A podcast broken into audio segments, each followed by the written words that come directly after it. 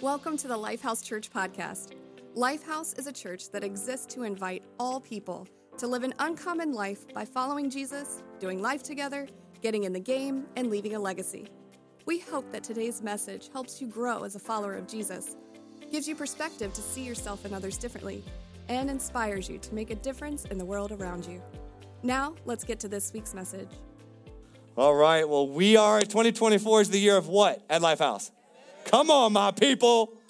Let's go. Year of better. And we're choosing what is better. This comes from Luke chapter 10, verse 38 through 42, which is kind of our theme verse for the whole year. It's a story of two ladies in the Bible that are with Jesus, Mary and Martha, that we just don't believe is just a story of two ladies. It's two ways to live our lives as followers of Jesus the Mary way and the Martha way. And I want to read for you again those scriptures real quick, just, just for a quick recap and then we'll dive in. It says, As Jesus and his disciples were on their way, he came to a village where a woman named Martha opened her home to him. She had a sister called Mary who sat at the Lord's feet listening to what he said.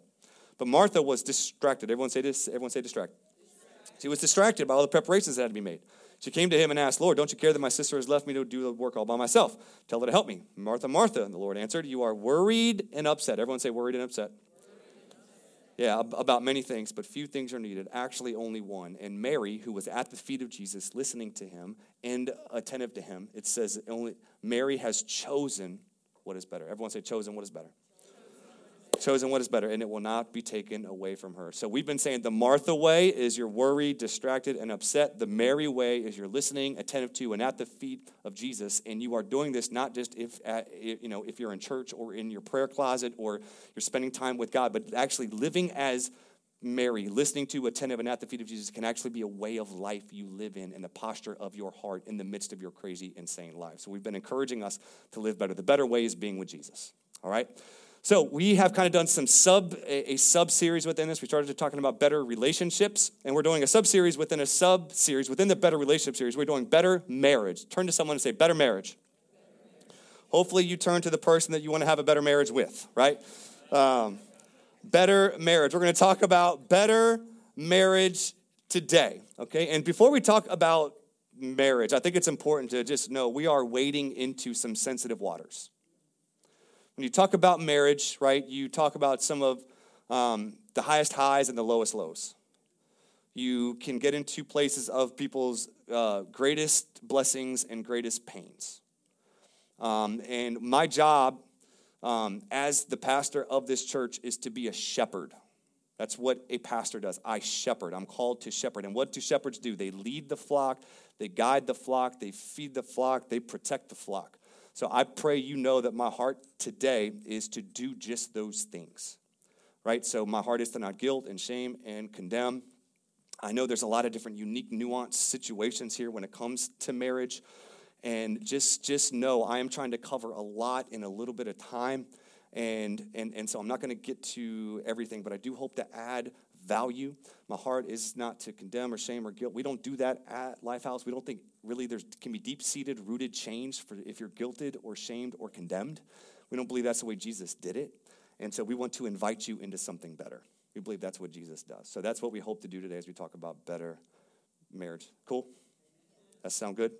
So before we dive into the topic, better marriage, I do want to invite you, if you want to join us for a better marriage weekend. Come on, some, somebody. So if you would like to invest in your marriage, uh, we're going to be taking Friday, April 19th to Saturday, April 20th and we're, we're, we're and we're going to be taking some time and investing uh, so we can have a better marriage. We're calling it Better Marriage Weekend. If you'd like more information about that and to sign and to sign up, you can text LOVE to 757-690-2401. We have limited avail- availability, and these normally fill up fast. So if you want more information about that, please text LOVE uh, to get the information about that, and we will let you know. All right, so better marriage. I think it's important before we talk about better marriage uh, that we talk about the state of marriage. State of marriage is struggling. All right, 50% of couples, and the thing is, it don't even matter if you're Christian.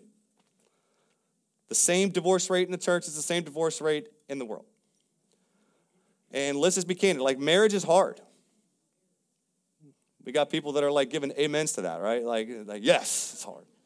But it's also true though, like I, re- I remember talking about this a couple years back, and I remember a person come up to me after service, and they were like, John, you always talk about how hard marriage is. My marriage is great. I'm like, well, good for you. Go, rub it in all of our faces. Why don't you? You know, so here's, here's the thing, the thing, right? We understand that there are some marriages here. You're in a great place, a great spot. You're in a great season. We celebrate that. But that's just not true for most. Because marriage is, it, it, it, it is something. And so we're going to dive into that today. And, um, but, but so kind of what I see with, with the culture, the culture is getting away from marriage, right? It's, it's, it's, it's kind of like people are waiting longer or not even wanting to engage in it at all. A lot of people who are married are not happy, you know, and, and so it's kind of like there is this like demonization of marriage, right? But I, what I've seen actually in the church over the past many years is marriage becomes idolized to where it actually becomes like something that we can promote that makes singles feel like second like second level second like lesser creatures right and um so, really, I think the goal when talking about marriage isn't to demonize it like the culture, idolize it like the church does. Um, you know, if you at Lifehouse same amount of time, you know I make up words to make a point. So I'm doing it for this one, okay? We don't need to idolize it, demonize it, we need to properize it. And what I mean by properizing is putting marriage in its proper place of not idolizing it as being the most thing that God is most happy about, but not demonizing it and throwing it away like culture is doing. We have to put it in its proper place.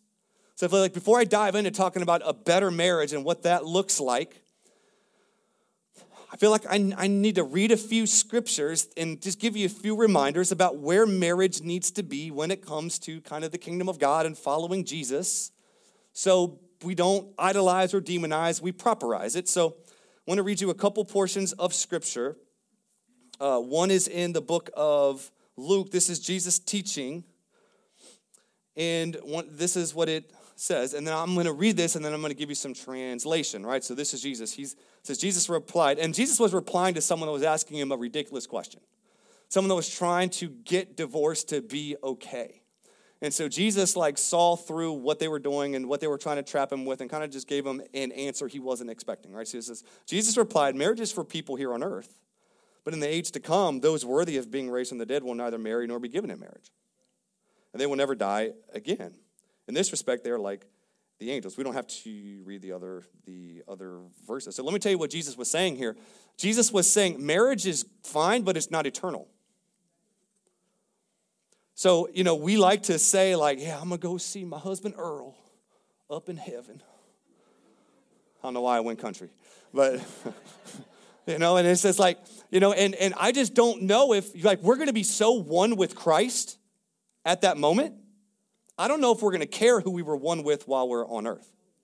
We're going to be, why? Because marriage in its ultimate picture is marriage is a picture of oneness that we are going to have with God Himself right? So, not that marriage is not important, but at the same time, Jesus even said it is not eternal, that it is human relationship. It is for people here on earth. And when we get to heaven, I, I don't even think we'll care who we were married to when we were here. Y'all see what I'm saying? We got to put it in its proper place. Now, let's get into some stuff that Paul said.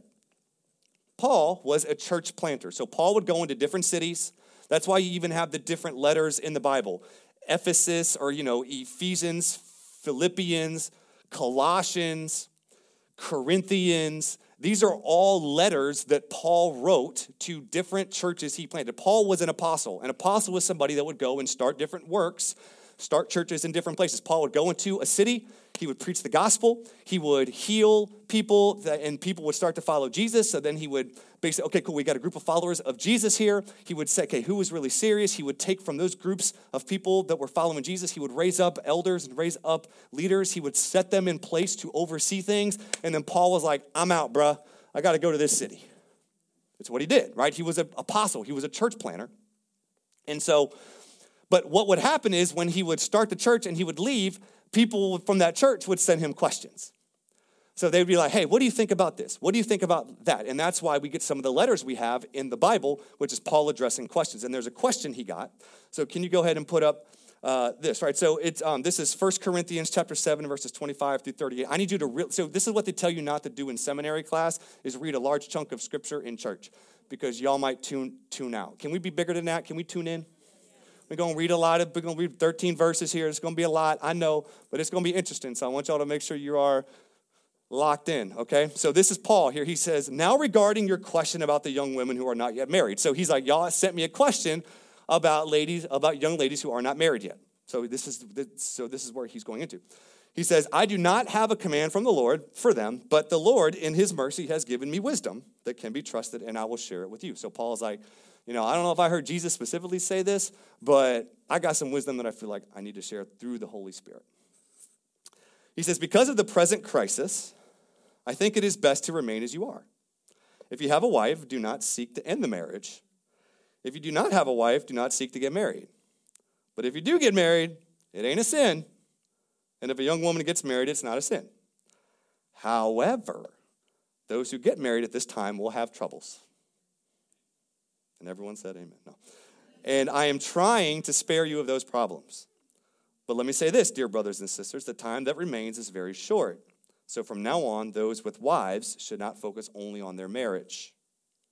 Those who weep or who rejoice or who buy things should not be absorbed by their weeping or their joy or their possessions. Those who use the things of the world should not become attached to them, for this world as we know it is soon passing away.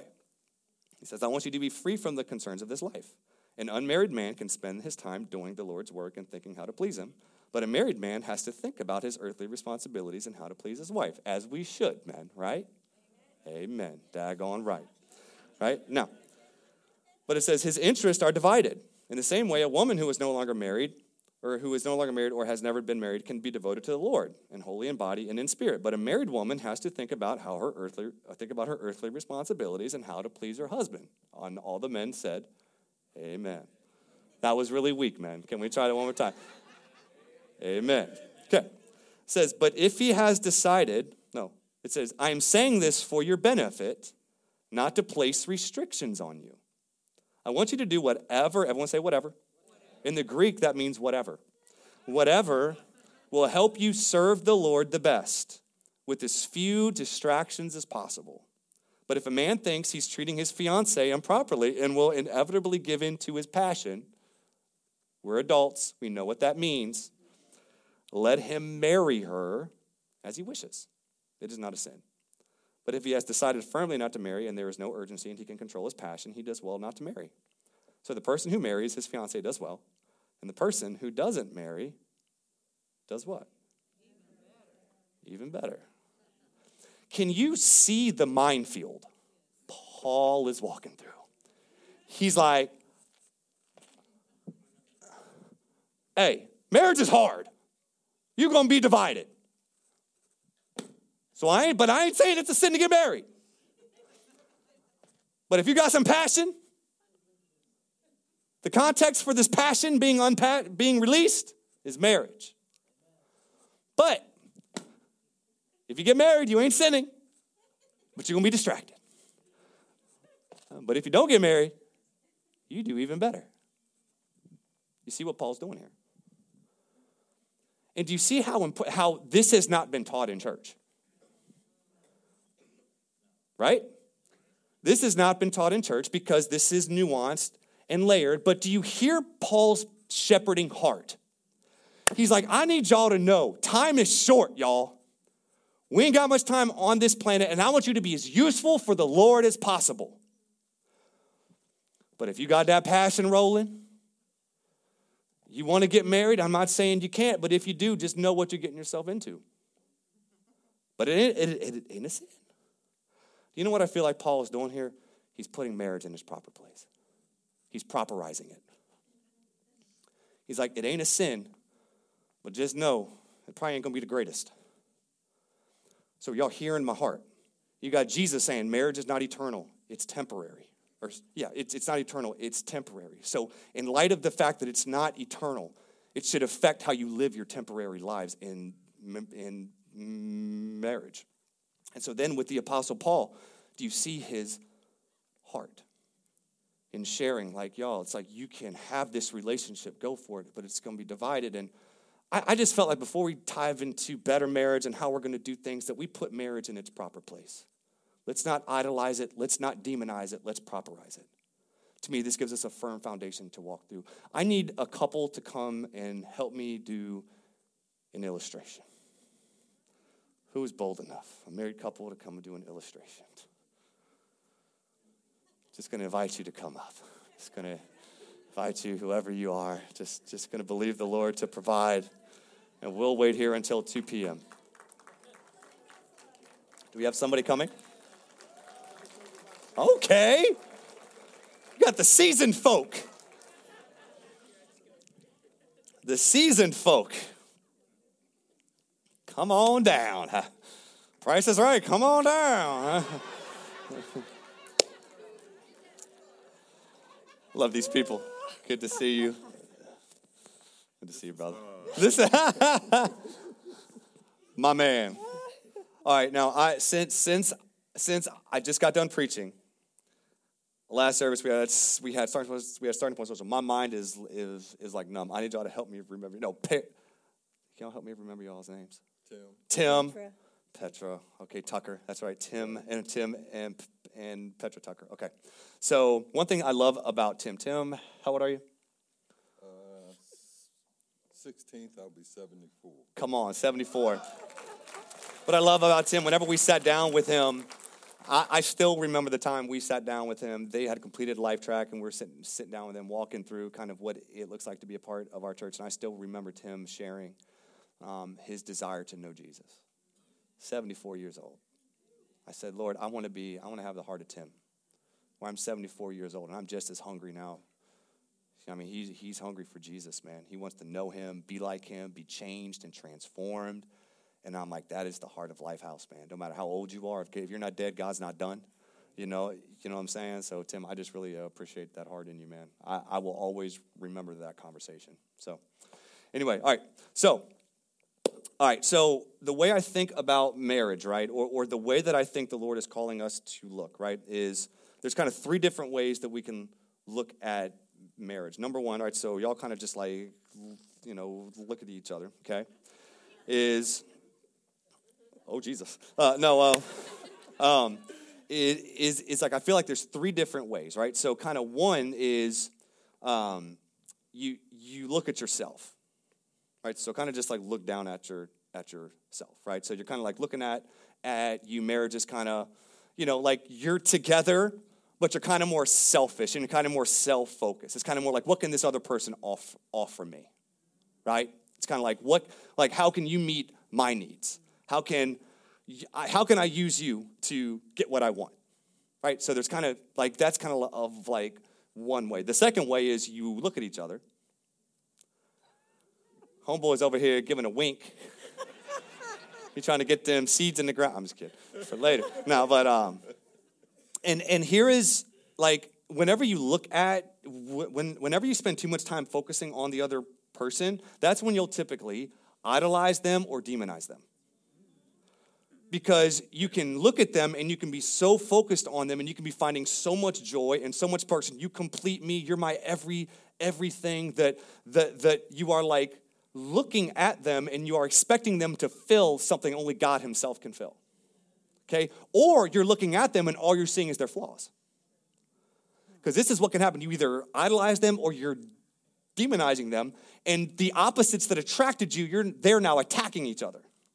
Oh, I just loved how he was so, so, he was so, so calming to me. You know, I was so erratic, and he would just calm me and give me perspective and talk to me but now he can't freaking make a decision because he thinks too much. Right? So what you enjoyed is actually getting on your nerves now. It's like, oh, she was so spontaneous. She just got me out of my comfort zone. And now she's so spontaneous, she just leaves piles all over the house. The, the, the, right? It's, it's like, so, so like the things that were like attracting you, they're now attacking because all you're doing is looking at them. So you're seeing every wrong thing. You're, you're being nitpicky and and, and y'all, that can be a way to do things. You idolize, demonize. But then what I think God wants us to invite us to what is better, better marriage is to get the eyes off of each other and to look up. Go ahead and look up, Tim. So you've got two people together, committed in covenant marriage, but they're not there together, but together they're putting their eyes on Jesus.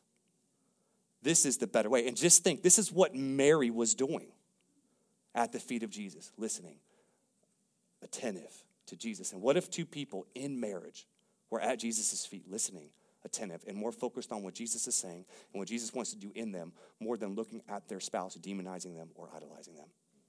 This is the heart of better marriage, guys. This is what we're going to dive into today is how can we get to this point where we're staring at God more than staring at our spouses or staring more at ourselves. Amen. Amen. Appreciate you, Tim. Appreciate you, girl. Thank you. Yeah, better give that man a kiss. Come on. This is what Francis Chan says. He says, if we don't stare at God, we'll spend our time staring at lesser things, namely ourselves. This is a mistake a lot of couples make. They spend a lot of time looking at themselves and each other, but very little time staring at God. When this is the focus, they naturally begin to structure every, every, every aspect of their lives around the few years they have with each other on earth rather than the millions they will spend in his presence. We've got to properize it. We've got to put marriage in its proper place. And the place we're called to be is two people sitting at, looking up at, being attentive to, listening, and following Jesus. This is what better marriage is. So I'm going to give you three thoughts of how we can have a better marriage, okay? You, got, you guys cool with that? I got 25 minutes to do this. So y'all can pray for your brother, okay? We're going to make this happen, all right? Number one, better marriages are built on covenant. Built on covenant. Because you're going to view marriage one of two ways as a covenant or a, con- or a contract. And there are contractual aspects of a covenant marriage, but you're going to view it one of two ways a covenant or a contract. One of the things we do that if you are receiving marriage coaching from us, we use um, something called SYMBIS, which, is, which, which stands for Saving Your Marriage Before It Starts. And one of the things that SYMBIS does, right, it, it takes the two people that are getting m- married or they are married and they, want, and they want to do some investing and working on their marriage, is they fill out an assessment that takes about 30 to 45 minutes. The assessment spits out a, like a 15 page report that talks a lot a bit about the person's personality, how they view conflict, how they view money, how they view sex, how they view family, like all of these different things. But one of the first things it dives into is someone's marriage mindset. Like, oh, like when you sift through the conflict, this, all the practical things we like to dive into that we think will make our marriage better, it sifts through all that and starts with what is your marriage mindset? What either through nature or, or nurture have you developed to be bedrock of what you believe and think about marriage. And I believe many of us, if we get to bedrock, because of the culture we live in, very rarely see marriage as a covenant. Many times we see it as a contract. Because let's just be honest, we're in a contract culture, man. A contract culture, right? Everything is like, okay, and, and, and this is what I say whenever I do weddings, like, I do this exact spiel. Why? Because I want the couple to know that as we are standing before God, I'm gonna sign your piece of paper later. That's the contractual part to make you be legally married in the, in the eyes of the state.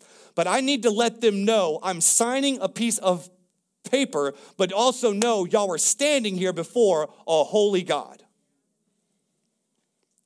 So there is a contractual part but beyond the contractual part, there is a covenant thing that is going on here between two people, not just before a pastor, not just before a crowd, but before a holy, reverent God who made and created the marriage covenant.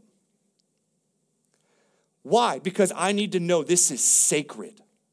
This is not something we just go into to just do what the culture tells us to. We are operating in and functioning in something that God Himself created and God Himself had in mind. And we have to understand the reason God made marriage a covenant is because He Himself is a covenant making, covenant keeping, covenant fulfilling God.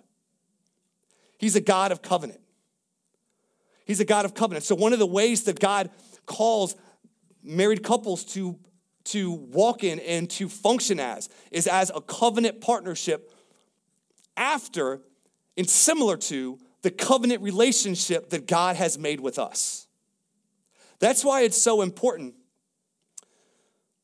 that both of you, if y'all are going to get married, you are you ensure that both of you are followers of Jesus.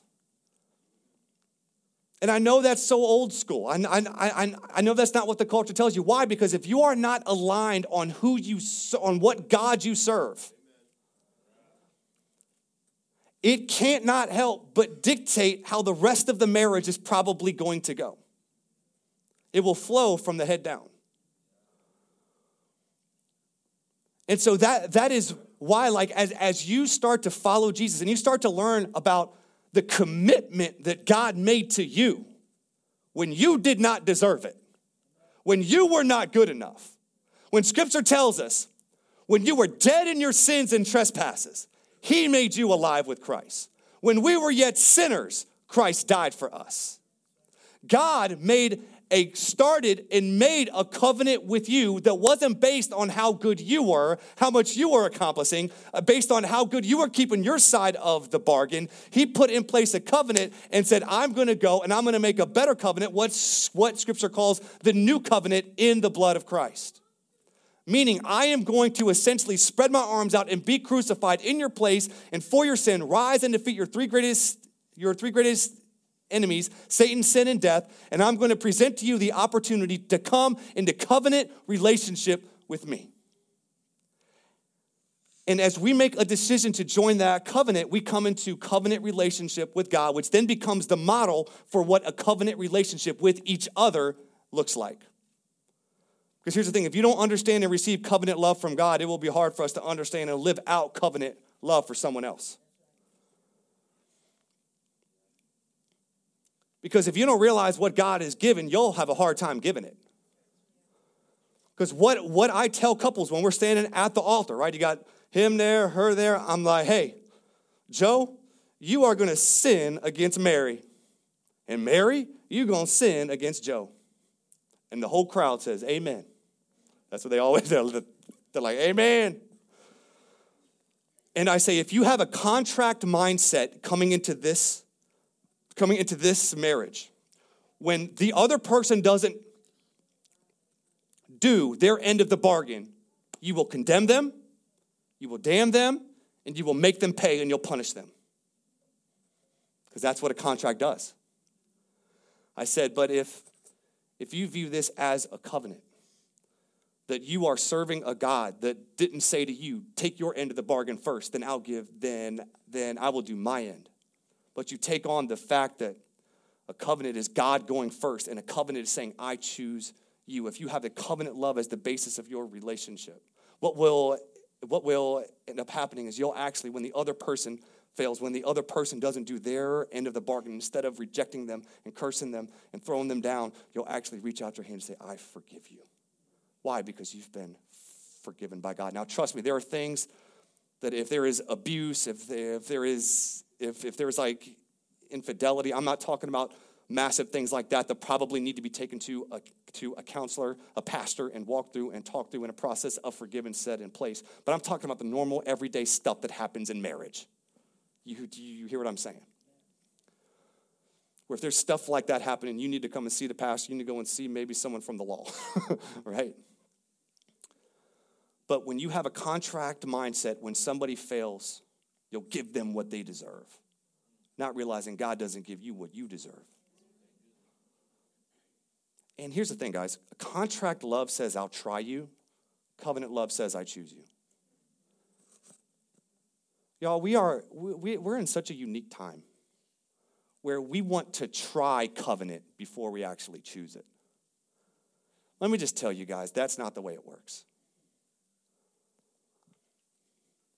This whole, you know, drive it before you buy it thing, that's for cars. and I'm not trying to be funny. Like literally, I am from my my my heart and call to shepherd you well. Trying to practice covenant before you make the covenant is not God's best, nor the example that God set. He didn't say, hey, show me you're worthy before I commit to you. How many relationships you bear the weight of this, though? Your guy says, Yeah, let's go ahead and live together. Like, okay. And what you don't know is that he's actually trying you out before he wants to commit to you. I don't have any daughters. But if I did, I don't know what I would do. My daughter is not something you try out. My daughter would be someone you commit to. Right? And I think men, sometimes we have to understand the woman you're with or dating or whatever, that's someone's daughter. Not just someone's daughter, it's God's daughter. And she deserves to be treated as such. And that means you don't try her out. And here's, here's, the, here's the thing, right? I, I know the pushback from that, but John, you don't understand how much it costs to live, right? Like, we're just trying to make it, right? We're just trying to, I understand all the practical implications to, like, like, in, but let me tell you this, y'all, like, it's, because, like, what, what typically how you start is how you're going to finish. Now, that's not always. You're like, yeah, John, well, we live together and things have turned out great. I'm glad God drew a straight line with a crooked stick, okay? And God will choose to do that. But just because it's worked for one or two people doesn't mean it's a standard that God wants to continually see happen.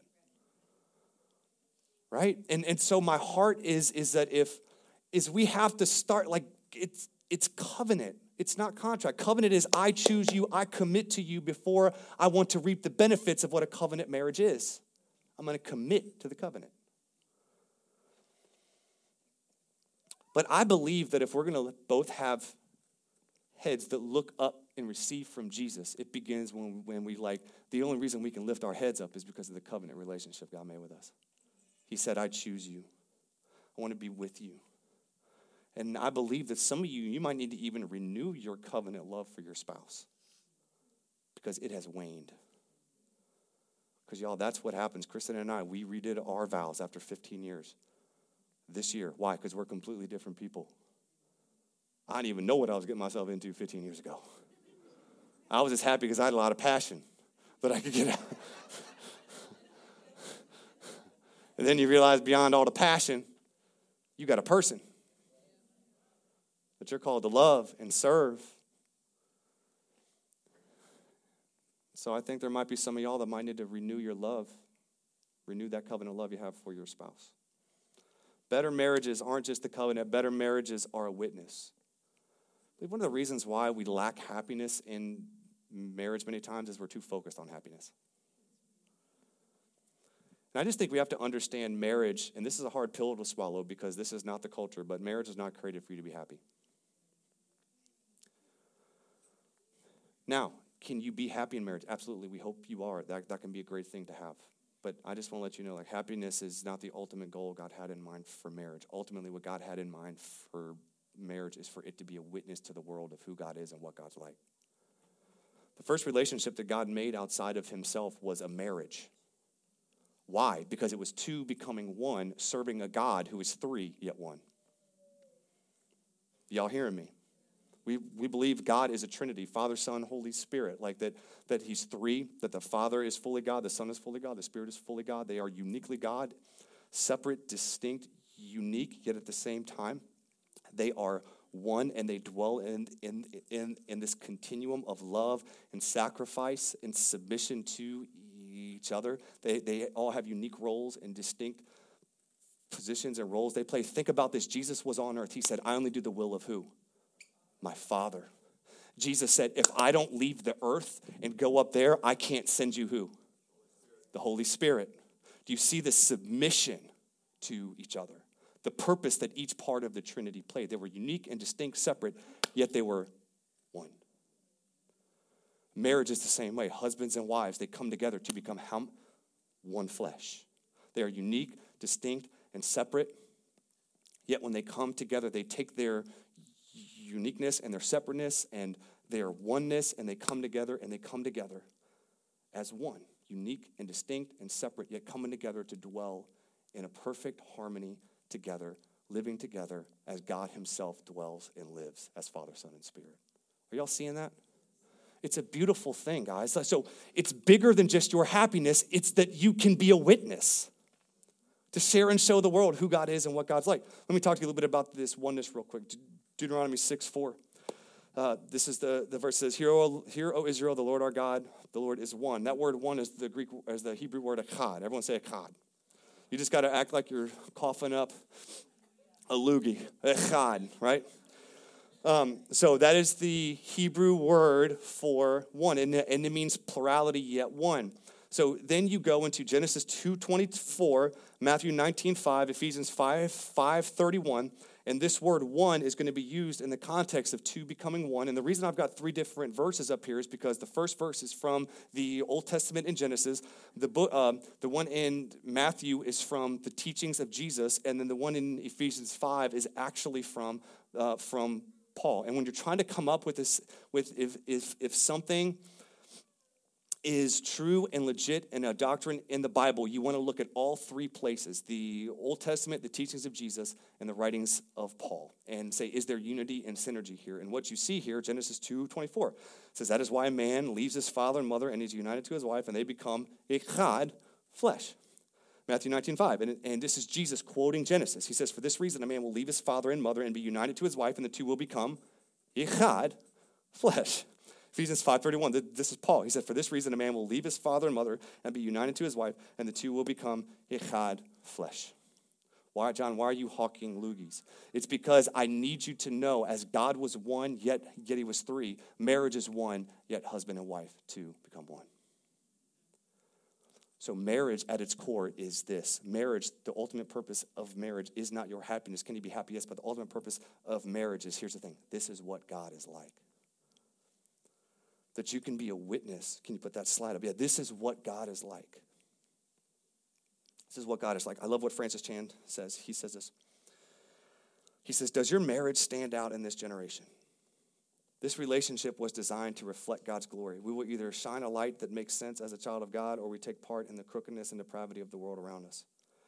In a way, if we don't get it right in our marriage relationships, it won't really matter how well we do beyond that. Marriage is a big deal when you think about it that way. God does so much work in our minds and hearts through, his, through, through this relationship. Marriage is one of the most humbling, sanctifying journeys you will ever be a part of. Everyone said, Amen. I mean, it forces us to wrestle with our selfishness and pride, but it also gives us a platform to display love and commitment. A quote I heard recently We are God's plan to make it believable that He is good and loving and true. God has always chosen to reveal himself through people. Just as he used the nation of Israel to show the world who the one true God was, he calls us to represent him to the world around us. Our life should make it believable that there is a God. The way we love our spouses should make the love of Christ believable and true.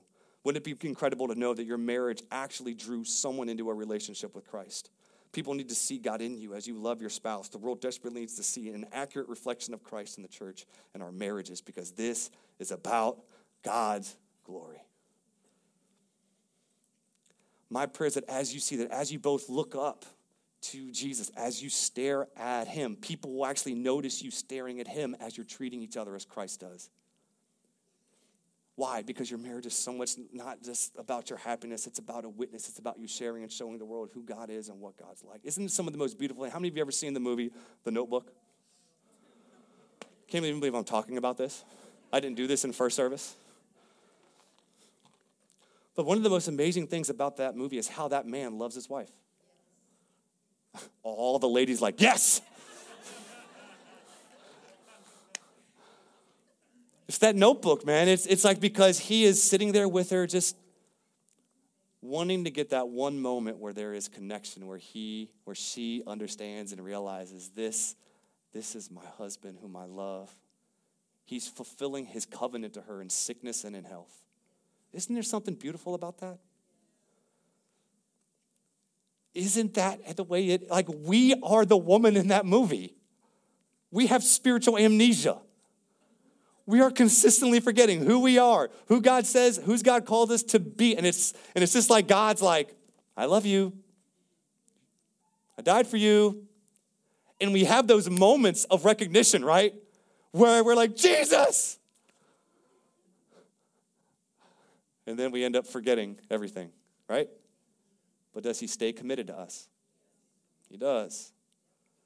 Isn't that a picture, y'all? But that's what we have the opportunity to do is to love and serve and share and show the world this is who God is and what God's like. All right, next, last, lastly. Better marriages focus on discipleship. Just want to remind you, I, I know there's a lot of stuff we can focus on, but one of the the most important aim and focus of your life is you becoming more like Jesus. In case you didn't know. Everything else pales in comparison to you being formed and shaped to be more like Jesus, to you becoming what I call a sanctified version of you. What I love is Jesus will take who you are and how he's wired you to be and all your different personality and your different, uh, you know, what do you call those, those things about people? Idiosyncrasies, quirks. He'll take those and he will make you into a sanctified version of you, a Jesus like version of you. Even one of the things Dallas Willard says, he's like, the goal of discipleship is for your is is for for literally Jesus to like do like to to be the version of what you do. So let's say you go to the shipyard and you are a pipe fitter, right? It, like you becoming a Jesus type, Jesus like pipe fitter, right? Like if Jesus was a pipe fitter, what would he be like? If Jesus was a teacher in high school, how would Jesus be a teacher in high school? And as we all take on this call to go and be Jesus wherever we go, we actually take Jesus to wherever we go. That's why the church is at its most powerful state, not when we are gathered, but when we are scattered. Because when we are gathered, we worship, we celebrate, we hear God's word, but the most powerful part of the church is when we scatter. Because when the church understands its, its purpose to come together and worship Christ, and be, you know, but then we go and we beat Christ and we go to all the different places and workplaces and families and contexts and hobbies and baseball fields and supermarkets, doc, doctor's offices, all of these different places. The church is at its most powerful place when it goes and scatters. Why? Because Jesus are spread all around the city, all around the area. So that's why it is imperative that whenever we look at marriage, one of the ultimate lenses we see it through is when Jesus said, Go and make disciples. Be a disciple that makes a disciple. In other words, being a disciple, someone that follows Jesus, like your life is oriented, reoriented around becoming like Jesus. And as a couple, what if we thought about, am I preparing my spouse to stand before God on Judgment Day? Have you ever thought about that? I remember reading that in Francis Chan's book, and I just remember like sitting on the ground and being like, oh man. I mean, just think about husband and wife, are you preparing and helping your spouse stand before God on Judgment Day? It kind of puts it in perspective, doesn't, doesn't it? And it's like, are you being disciples that are making an environment of discipleship in your home? Parents, I want to remind you it is your call and your first responsibility to help your children be followers of Jesus. It is not the church's main job, it is your call and your job. And I want to specifically speak to men because you are the CEO, the pastor of your home. Okay? That is, you know, it's because, like, here's the thing, right? Whenever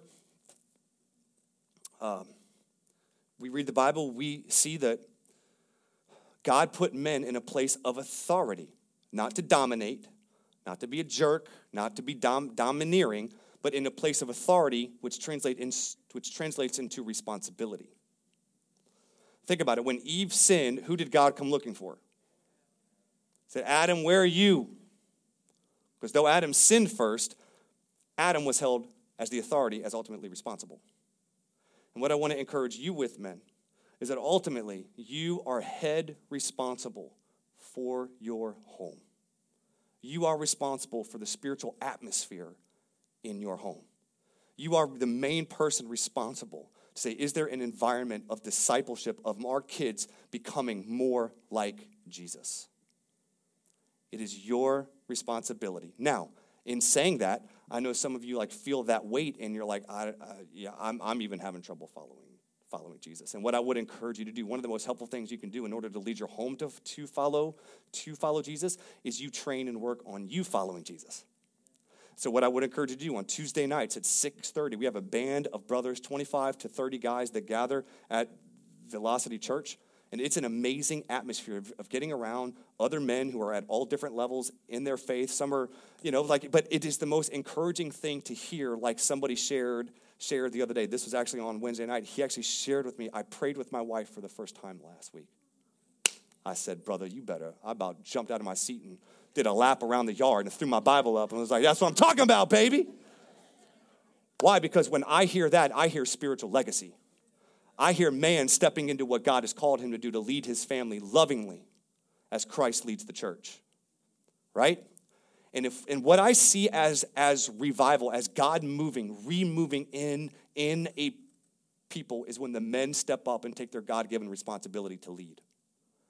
In the home, in the church, as men of God. Not that, not that it's domineering, but it's in a way that loves and serves and wants the best. And that is why, you know, just, you know, just kind of consider this. Um, there's a 0.0296 chance that your child will become a professional athlete.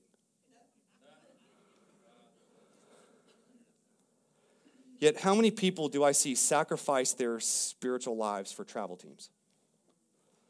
Not against travel teams. Look, I, we don't condemn shame or guilt. We don't do that stuff here.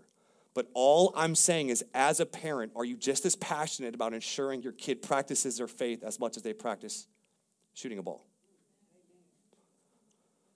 Because you can ensure your kid is academically successful, you know, financially successful, sports successful, but not give them the most important, which is their relationship with God successful.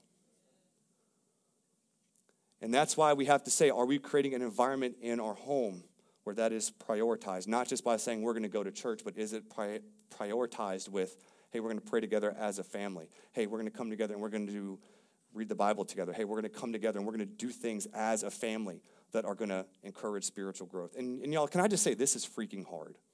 Freaking, I probably shouldn't say that. This, this is hard. It's hard. I'm a pastor. It's hard. Like, I'm a pastor. This is what I do. And I get home and I feel helpless sometimes with the Ware hurricane. Trying to get them to sit down, read the Bible, sit down, pray. I mean, my kids, I'm like, Jesus, they, they about to see you quick, Jesus.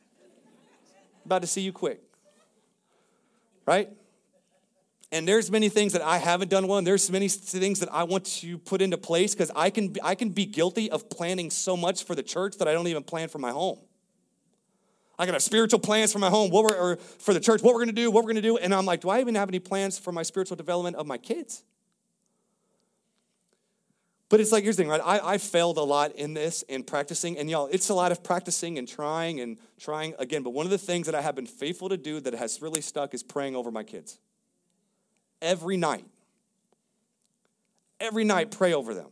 Even if I'm mad at them, I'm gonna give them an eight word prayer. God bless them, protect them, love them, bye. You know, like just something, right? But they, they won't go to sleep without being prayed over. They won't do it. I'll be out of town. Can you call dad?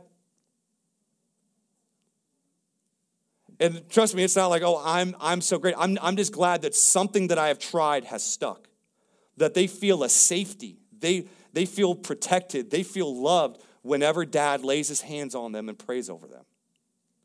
And I'm just, you know, hopefully and believing that's one of the things that I can leave behind so then they'll go. And then even, it's even cool because even my oldest son has started to pray for me.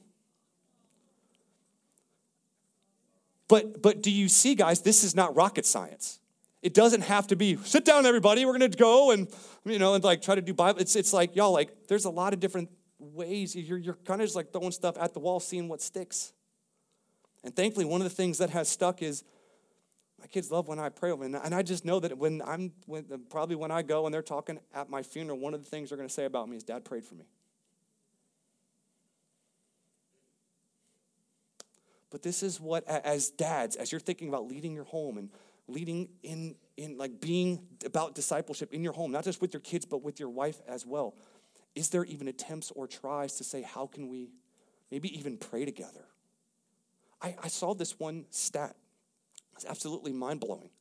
They did a study back in the late late 90s gallup did where they took like 1100 couples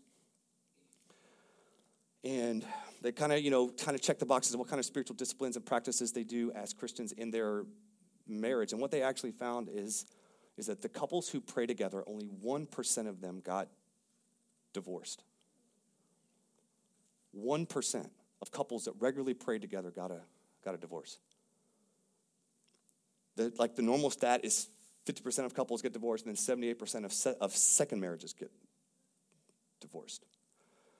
And I'm just like, oh my God, what if we, like, as a church said, hey, we want to almost inevitably divorce proof the marriages by just doing one simple practice together? We're going to pray for each other. How much do you, I mean, because here's the thing, it's hard to be, I mean, you can be angry at someone and pray for them. I've done it to my kids, right? Like, you can, let's just be real, right? But when you pray, there's a self emptying that has to take place. When you pray, you're putting your focus on God. When you pray, it's, it's like it's hard to be selfish. And I just think, like, what would change in our church, in the thermostat of our homes, if couples said, we're going to pray together every day? In the morning, at night, whatever. Did you just pray together? How much different would our homes look? How much different would the spiritual temperatures in our like dads? What if you just prayed over your kids every night before they went to bed? Like, my, you know, it's it's it's just like I'm not trying to give a prescription here. I'm trying to give a description of what it could look like for you to set an environment of discipleship in your home. And dads, this falls squarely on your shoulders. Because what has happened mainly is we leave the spiritual stuff to mom. Well, you take him to church, you pray, you do that. And y'all, if you see the stats of everything that changes when the man steps up and leads in his home, everything changes. The percentages of them, of the kids following Jesus, the percentages of them following Jesus after high, high school, the percentage of them not being on drugs, being in teenage pregnancy, all of this stuff changes when the man steps up and spiritually leads his home. And as men of God, this is what we get the opportunity to do, and what I want to encourage the men of our church to do. And here's the thing it's more about direction instead of perfection. Some men are so scared of not being perfect, they don't even take a step towards there. And so I just want to encourage you, men. Don't be afraid. Christian, you went in, come on up. It's actually Christian's birthday yesterday. Good. Uh, how old are you, Christian? 41? Come on, 41. He don't look a day past 30. He's got them good genes in him. But man, what if you just took a, took a step and tried to say, you know what, I know I'm not going to do perfect. I might not even pray the, the right stuff. You know, it's, you know, God loves to hear you talk, talk to him. Just think about a dad at the end of the day cares more about that their child is talking to them more than what they're saying. Just think about we have kids that are like, blah, blah, blah, blah. oh, it's so cute, I love it. You know, it's like, if you're learning to pray, it's okay to sound like that. It's, it's okay to train. Part of, part of praying is training. I mean, I, I, will never forget, right? Like, I so just begin, I've struggled for years to pray in front of people because I've stuttered. Like, I remember when I first got saved, 16, 17, 18 years old, they would ask me to pray. Oh, man, it was horrible. I mean, it's, you know, I'm standing up here talking pretty clearly, but in the early years, it was not that. It was horrible. And I used, I mean, when someone would call me to pray, I'd get so much anxiety. And I'd fight through it, and I'd stutter my way through it, and I'd feel so much shame after I was done. And so Jackson was playing in this basketball league, Liberty Basketball League, right? So they prayed before each game. And you know church basketball leagues, right? It's more about being involved than winning. Anyway, um, kid. I'm like, we keeping score here, y'all. There's a scoreboard. We trying to win. This whole church basketball. Anyway, they were praying. They were praying, and they asked people who would like to pray. And this was coaches and stuff like that. My son, Jackson, 13 years old, steps right in the middle. I'll pray. I was about to lose it. Because I'm like, I, rem- I just, like, I couldn't even do that at 21. But I also think I didn't have a dad. I love my dad, but I n- never heard my dad pray. And I'm like, of course it's easy for him. He's heard dad pray. And I even asked, I said, Jackson, man, that was really impressive, man, like that you just stepped in there and prayed. He said, Yeah, dad, it's just prayer. and I'm like, That's awesome. His operating system is so much different. But, dads, this is what we have the opportunity to do. It's not going to be perfect. Trust me, Jackson sees me be a psycho. he sees the worst in me. So it's not about perfection, it's about direction, about taking steps. This is the ultimate call of better marriage is like we are followers of Jesus first. We are not trying to raise up athletes. We are not trying to raise up, you know, oh, sorry. The second stat was there's a 0.0086 chance that your child will become a famous celebrity or YouTuber. But there is a 100% certainty that your child will stand before Jesus. So, y'all, we, we have to cultivate a home and a place. It starts with dads. Of our, our, our, is, is the first goal of our home to raise up followers of Jesus. There's a difference between forcing and influencing. You can't force them to serve to serve Jesus. I don't force my kids. I don't say, we're pastors. I'm a pastor. You better serve Jesus. I ain't gonna do that. We're gonna create an atmosphere to influence, to help them see how good God is, to help them see the goodness of God, to help them taste and see that the Lord is good. And ultimately, they're gonna make their own, they're gonna make their own choice. But as for me and my house, we're gonna have an atmosphere, we, we're gonna serve the Lord. We're going to prioritize discipleship. We're going to prioritize we are first followers of Jesus. This is the goal of our house. Second followers of Jesus. This is what a better marriage is. A better marriage is built on covenant. We are better marriage is is a witness, and better marriage is ultimately about discipleship. Will you stand up up with me, church? Was that helpful?